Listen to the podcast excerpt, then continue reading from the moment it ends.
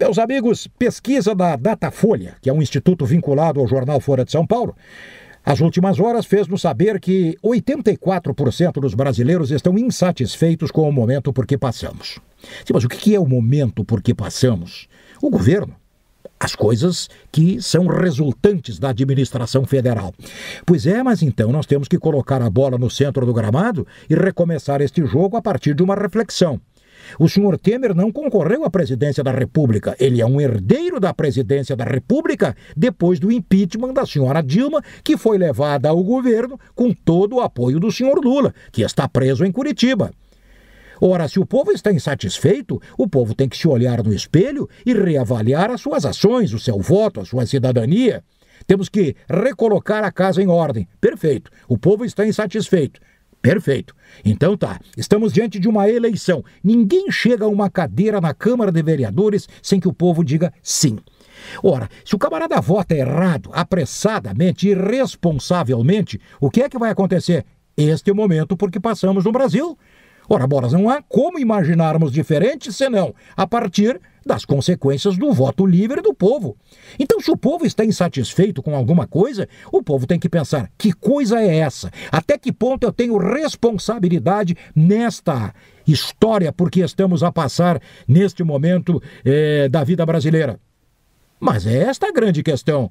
Nós vivemos em democracia, temos que nos respeitar pela soberania das urnas. Agora, se as urnas dão-nos como resultado isto que temos tido no Brasil nos últimos tempos, ou foi o senhor Temer que quebrou a Petrobras, ou foi ele que gerou administrou todas as propinas escandalosas dos últimos anos envolvendo a Petrobras. Não, não foi ele. Então nós temos que nos olhar no espelho e apontar o dedo a quem dê direito e assumirmos a nossa responsabilidade nesta culpa eventual. Ah, mas eu não votei nestes caras. Ótimo! Então vamos conversar de tal modo em nossas comunidades visando a votarmos melhor nas próximas eleições. Mas eu já comentei aqui, e para terminar esta conversa enjoada, há 55 deputados federais atuantes hoje, 55 deles envolvidos nas malhas da lei da Lava Jato. 55. 50 já disseram que vão concorrer à reeleição. Ao Senado, à Câmara, ao que for. Sim, mas se nós dermos permissão. Porque a permissão para que os caras se atrevam é dada pelo povo. Então, se o povo vota errado, vota mal, de quem é a responsabilidade? É de quem os elegeu, a eles, os ilícitos, os que estão fora da lei. Responsabilidade é o grande nome do jogo. Estamos diante de uma eleição.